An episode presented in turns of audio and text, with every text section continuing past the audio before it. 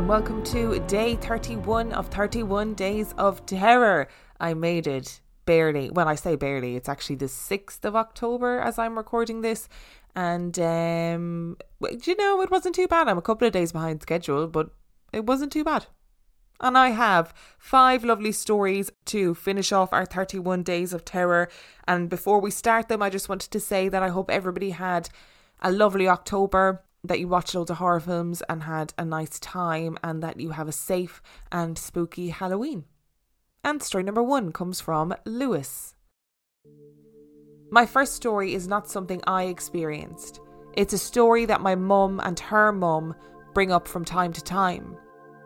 In the late 1960s, my nana worked as a cleaner. She was employed in an old building at the top of Elderslie Street in Glasgow. The building was being used as offices. My nana doesn't remember what the company was called, but she does remember that the building had a reputation for being haunted. After the office workers had all gone home, my nana would go in alone and clean all of the rooms. She was entrusted with locking up the building after work. One night, my nana had just finished her shift and was heading out of the building, her mind elsewhere, thinking about a sit down and a cup of tea before bed. On the way to the main exit, you would pass along a dark corridor leading off at a right angle from the main corridor. On this particular night, as she passed the long dark corridor, my Nana distinctly heard a deep and very formal man's voice say, Good evening. Without thinking, my Nana just replied politely, Oh, good evening. She walked a few paces further before thinking, Hang on, I thought there was nobody else here. She risked a look back down the long dark corridor it was completely empty. Nana grabbed her things and bolted the rest of the way to the main door. She says now that it might have just been her mind playing tricks on her, but it still gives her the heebie jeebies. On another night shift, my Nana had for some reason brought my mum, who was about 10 years old at the time. The place creeped my mum out no end. While Nana was cleaning, mum excused herself and went to the bathroom, which was high ceilinged, tiled, and echoey. In the bathroom cubicle, a deep sense of unease crept over her, and my mum began to whistle to herself to calm her nerves. She whistled the Renaissance tune Greensleeves, which she had been learning on the recorder at school. Mum's whistling trailed off. There was a gap of about a second before she heard someone, or something, whistle the whole tune back to her. There was no way this could be an echo.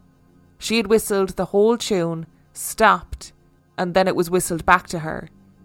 She got up, fled the bathroom, and tore through the various rooms until she found her mum. My story is something that I experienced alongside a friend. It happened in a different time and place, but had some similarities to the last story. About 15 years ago, I attended a night class in my hometown of Falkirk, along with my friend Roz. It was a sound engineering night class at a local college. We were in a recording studio in a fairly modern outbuilding on the grounds of the college. As part of our studies, we and our classmates would take turns in the recording booth, playing music on an instrument or singing, while the tutor on the other side of the glass window would talk all the other students through how best to record that particular instrument. The studio seemed very modern and well equipped, and we were told the recording booth was very well soundproofed.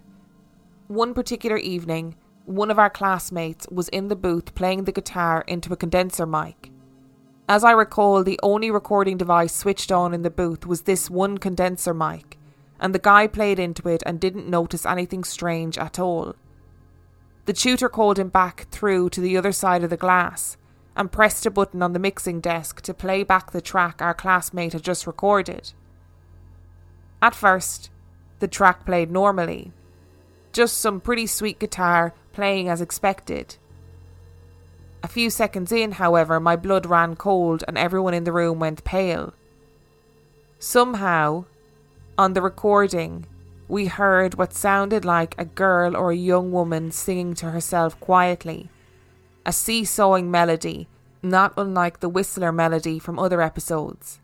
I couldn't make out what she was singing. It was faint, a bit muffled, but definitely there. The tutor played it back from the start, and sure enough, there she was. Bear in mind that room was soundproofed, so someone singing outside the room or outside the building wouldn't be picked up. We were next to a main road and couldn't hear the traffic noise at all. The tutor tried to rationalise it by saying maybe the mic cable wasn't as well insulated as he thought. Maybe it had picked up a radio signal. But he didn't seem particularly convinced by his own explanation. Was it a prank set up by the tutors to haze the new students? Possibly. But the tutor seemed just as surprised to hear it as we did. After this, we were definitely not tripping over each other to take a turn in the recording booth. And story number two comes from Annie. I have always experienced ghosts and freaky shit ever since I can remember. I too was on Jim Harold's campfire a few months back, which is where I first heard you, talking about everything in my life leading to now. We have lived in a range of old and new houses throughout England in my youth, and experiences in all of them ranging from poltergeists to skinwalkers. Jim Harold's theory was that I had a jinn attached to me, and I promptly vomited in the back of my teeth. My two children and I now live in Scotland after I grabbed them and ran away from my abusive ex husband back in 2017. We first lived in an old hospital, our flat being the old maternity ward and the little bungalow behind as the old mortuary for the babies and mothers. We had plenty of exciting activity there, but unfortunately, most of the activity was from the arsehole downstairs neighbours who would party all night and rev car engines at 5am, so we moved. We now live in an old bothy in a private farm, which is where I shall tell you about our current situation. Our house used to be the farm workers' bothy, originally three but split into two. We have the slightly bigger one, which also has the old outhouses and log stores in the back garden. The energy here has always been strong but unthreatening. It was little things that I noticed at first. The children share a room and have a bunk bed. There is a third bedroom, but they're only three and six and like being together. There is a cupboard built into every room with doors on, really large. I have turned mine into a tiny office to give you an idea of the size. And then have a second cupboard equally as deep but half as tall on top of it. I kept finding the door in my kids' room open at night. I would shut it again. The kids were always asleep, so they didn't notice. I wasn't sure why it would open as there were no drafts in the house and it was actually a real ball ache to open them. I decided to just keep shutting it and pretending nothing scary was there. Then one morning, my son came in and told me he had a nightmare that his cousin, of whom he was really close with, was dragged into the scary cupboard screaming. I asked him about the cupboard, and he said, It opens at night and it wakes me. The poor lad just lies there in the dark, terrified. During the same time, I noticed that the indoor sensor light would go off, like it does when we trigger it going to the bathroom at night, but there was no one there. My son's cat, Catface, I highly recommend that you get a child to name a pet, often sleeps on my bed and she would sit up and look at the door as the corridor would suddenly light up. I spoke to the house and said it was scaring the kids and that it was not cool. The cupboard door hasn't opened since, but the sensory light still goes off. Last week, something had shifted in the house. There was a solid air of unease. We have recently gone through some pretty horrific police and court stuff with my ex husband, and the levels I've been pushed to prove the danger the children and I are in and fight for their safety ruined me. So I knew our energy has been high and frightened, and so perhaps that's why this happened. Since I was a child, the entity attached to me has always manifested in front of me until I screamed at it to leave when it went towards my newborn son. But I could see it was back. After getting the kids to bed, I had a bath and then went to bed myself. I was exhausted the most tired I have ever felt, and I am a single mother of two. Due to being quite an open individual, I go to sleep with friends on the iPad and have discovered that if I lock the screen, the episodes continue to play all night, and Netflix doesn't give you that patronising, Are you really still watching this, you sad bastard? message. A few months ago, I noticed when I woke that my iPad had been turned off seconds after I had fallen asleep, but I sort of brushed it off. That night I fell asleep almost immediately, but was woken by someone shaking me. There was no one there, but I noticed my iPad was off. I looked at my watch and I had been asleep for about 10 minutes and I had locked the iPad so it shouldn't have turned off. I just turned it back on, locked it, and went back to sleep. Another 10 minutes or so, and I was awoken again. The same thing. iPad off, someone had shaken me awake, but no one was there. I turned it back on, locked it, and went back to sleep. I was then woken by Catface jumping onto my bed and waking me by yowling. This was only 20 minutes later. I could make out a shape standing over me, and she was looking at it too. She started swiping at the shape which was now bent over me. I know I needed to react, but I cannot express how tired I was. I was barely able to lift my body and kept on falling into a deep lucid dream and was repeatedly woken all night by either Catface or shook awake. There was a storm outside, but that couldn't explain the physical shaking or the iPad being switched off at the exact point after I'd fallen asleep. Every time I woke, the figure was looming over me, this continued all night, and when I got up in the morning, I was fucking shattered. I walked to the bathroom and noticed that all of the candles I had lit for my bath the night before were burning out. I'd forgotten to blow them out. As I mentioned, this situation we are in has been stressful and traumatic.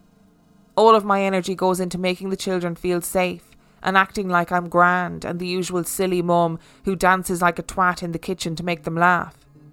But the second they're asleep, it's been hard to focus and I've been forgetting stuff. I think that whatever the entity is that is attached to me was trying to wake me to get to go to the bathroom and blow out the candles. But I was just so fucking tired. I don't know why it turns off my iPad though, it still does that.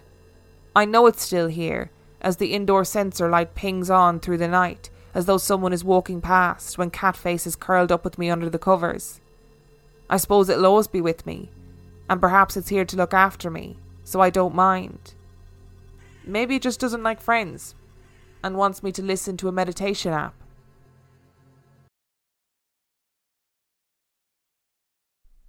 And story number three comes from Panga. For as long as I can remember, to the time I was about 15, I would have the same repeated dream. I would be in a house I grew up in, and there would be a young boy there. He would always appear with his back to me, gesturing for me to follow him. He would lead me through the house, down to the basement, and to another set of stairs. In real life, these stairs didn't exist. The stairs would lead all the way to the top half of the house. Then we would walk back down to the front door where we started. This is when I would ask him to turn around. As he turned to face me, I would always jolt awake. This went on for years until one day my mother and my sister got into a huge argument. My mother was worried about my sister constantly going out and partying. She yelled, What if you get pregnant? My sister replied that she would just get an abortion. That's when my mom started crying and told her that she had gotten an abortion a year after she had my sister. My parents were divorcing and she couldn't handle another child at that time. After that, the dream stopped. I don't know if that dream was my lost sibling reaching out to me. I never even knew about my mom's abortion till the day of the argument. When I was around 21, I had my first child. My then partner worked the second shift, so he wouldn't come home until midnight. We lived by ourselves in a small one bedroom apartment, so most nights my son and I would be in bed by the time he got home. I always felt very on edge in that place. During the days, if I was in the bedroom, I would hear someone playing with the dishes in the kitchen. If I was in the living room, I would hear noises in the bedroom, but I would just ignore it. They never really bothered me, and I didn't bother them. I would just simply say, If you leave me alone, I'll leave you alone. One night I put my son down and laid on my bed. I'm a side sleeper, so I was facing the window. All the lights were off and I was laying in the pitch darkness. I closed my eyes and saw it. It was as white as snow and had the deepest ocean blue eyes I have ever seen. I wasn't scared, just unnerved. I pretended to be asleep and turned flat on my back, praying that it would go away. Then there was another one. flat against the ceiling, just hanging there like Spider Man. Now I was starting to get scared. Then I heard a voice in my mind Don't be scared. We are here. It didn't make sense, but it just kept saying, Don't be scared. We are here. Then I felt it, a chill in the air, and out of the corner of my eye I saw something, blacker than night, approaching my bedroom doorway. I watched it getting closer and closer to entering my room. It was about to cross into my room. I was getting ready to let out a loud scream when the bedroom light turned on. My partner had come home. I didn't sleep that night. I left the lights on. I've never been so scared in my life. I am Hmong. We are people from the mountains of places like China, Thailand, and Laos. My people have very strong beliefs in the supernatural. Our beliefs are shaman based. Our funerals last for three days and go on for 24 hours. The family is solely responsible for feeding everyone who attends the funeral for 72 hours. I tell you this as background to the story. My partner's grandmother had passed away and we were all at the funeral home. My partner's mother had asked us to go back to the house to grab some more food as we were running low at the funeral home. There had been a big argument, as it was believed that the food had been stolen, hence why the supply had run low. She was very angry, which in turn upset me. I had been bitching the whole way home about it, even as we entered the house. As I approached the steps leading to the garage where the deep freezers were, I was still yelling. Suddenly, I was shoved hard through the door. I caught myself before I landed on my face. I turned around and no one was there. I ran back upstairs to confront whoever pushed me, and no one was there. I found my partner and asked him if he had pushed me. He said he didn't. He couldn't have had. He was all the way across the house. No one was anywhere near me. That's when it hit me. I quickly went back to the stairs and said, Sorry, Grandma. I think she was upset I was yelling and bitching about food during her funeral. And story number four comes from Gemma. My nan passed away about nine months ago, peacefully in hospital with her family around her, including me. She was 92 and had had a good and healthy life.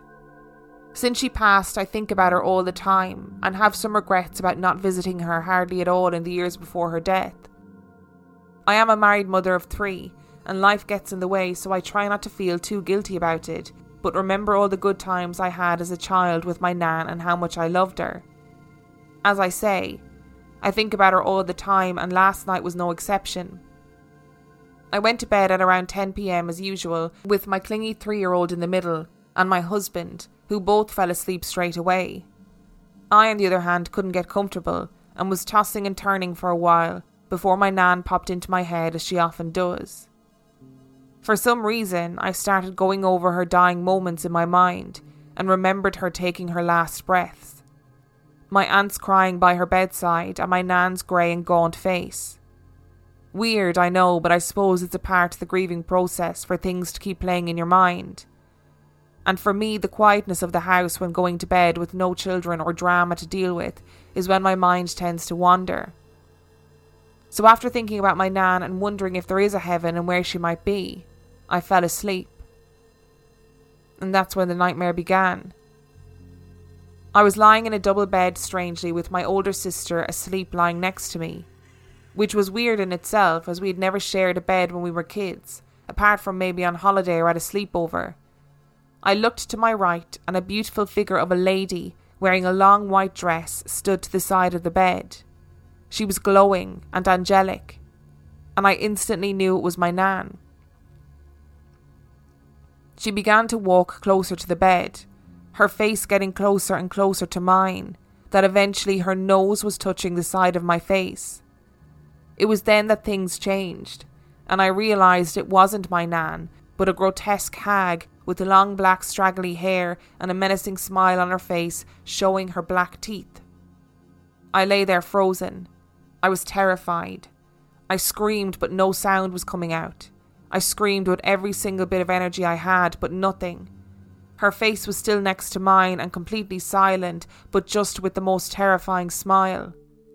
Finally, I reached out my hand to my sister and began shaking her arm, and she awoke. She asked me what was going on, and I just burst into tears and lay there shaking. Instantly, when my sister woke up, the hag was gone. I woke up in my own bed. Everything seemed normal in the room, and somehow, don't ask me how, I managed to go back to sleep. I woke the next morning as usual, to my husband bringing me a cup of coffee before he went to work. I briefly asked him if I had awoken him in the night, as I have been known to scream out in my sleep, especially if I'm having a bad dream. But he said no, that he had had a really good sleep. I didn't go into detail about the dream, and he went off to work. So, trying to put things into perspective, it was just a dream. But what I haven't told you is something that had happened a few days earlier. I was in the kitchen putting dishes away when my three year old son ran down the stairs crying his eyes out. My first thought was that he had hurt himself, as it was one of those in pain, terrified cries. I ran out into the hall and he stood at the bottom of the stairs. He had a terrified look on his face and would not stop crying.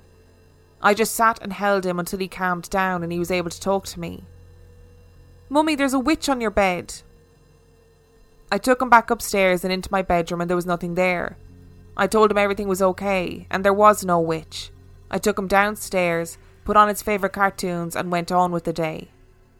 Strangely, thinking about it now, I had noticed that my son has been acting odd for a while. He will not stay on his own in any room of the house. He follows me everywhere, and I can't even go to the loo without him there.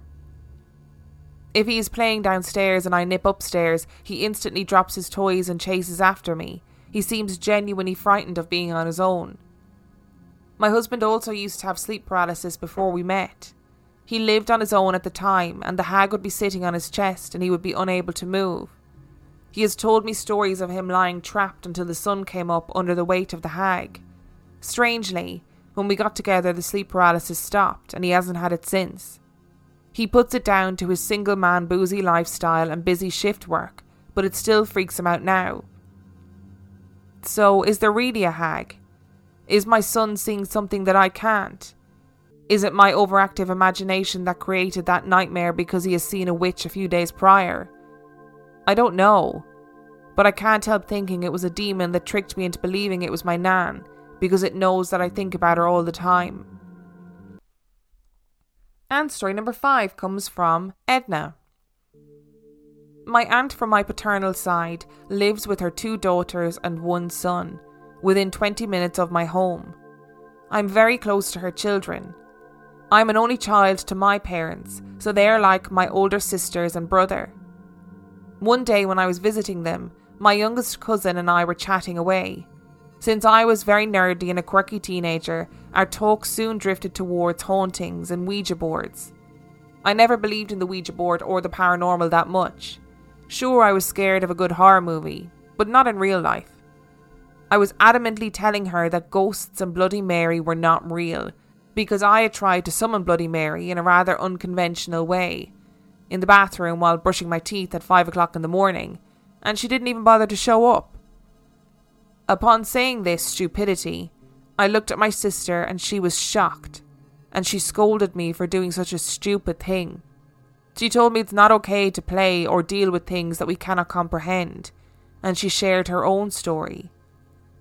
It seemed that she and her friends played with the Ouija board, and one of the girls asked about her grandmother who passed away recently, and the spirit that visited them told them that the grandmother was standing nearby watching over her. Upon hearing this, they stopped it immediately. Hearing this still didn't bother me. I obviously didn't believe it. I was so sure that one of the girls was pulling a prank on the others. But this story stayed with me, and I started to think about my bathroom incident. Then my stomach dropped. Then I remembered what happened. I didn't call out Bloody Mary three times. I said it in my mind as I was brushing my teeth. And soon after I said it, I heard a knock on my bathroom door. I didn't think about it that much. I turned the tap off and heard a faint knock again. I opened my bathroom door just to see my dark, empty bedroom. I thought maybe my mother knocked on my door to wake me up and then I opened my bedroom door just to see that it was still dark outside since it was 5am and my parents were still in their room sleeping. After all this, I shrugged and resumed my morning routine, and I didn't connect it together until after that talk I had with my sister. Did I imagine it? Or maybe Bloody Mary wasn't really interested in me. Maybe she isn't really a morning person. Thank you so much for listening to today's episode, and thank you so much for listening to all 31 episodes. Thank you to Lewis, Annie, Panga, Gemma, and Edna for sending in your stories. And if you want to send in your story, you can do so by emailing it to reallifeghoststoriespodcast at gmail.com. You can also check out our website, reallifeghoststoriespodcast.com. And on that note, we shall see you next week.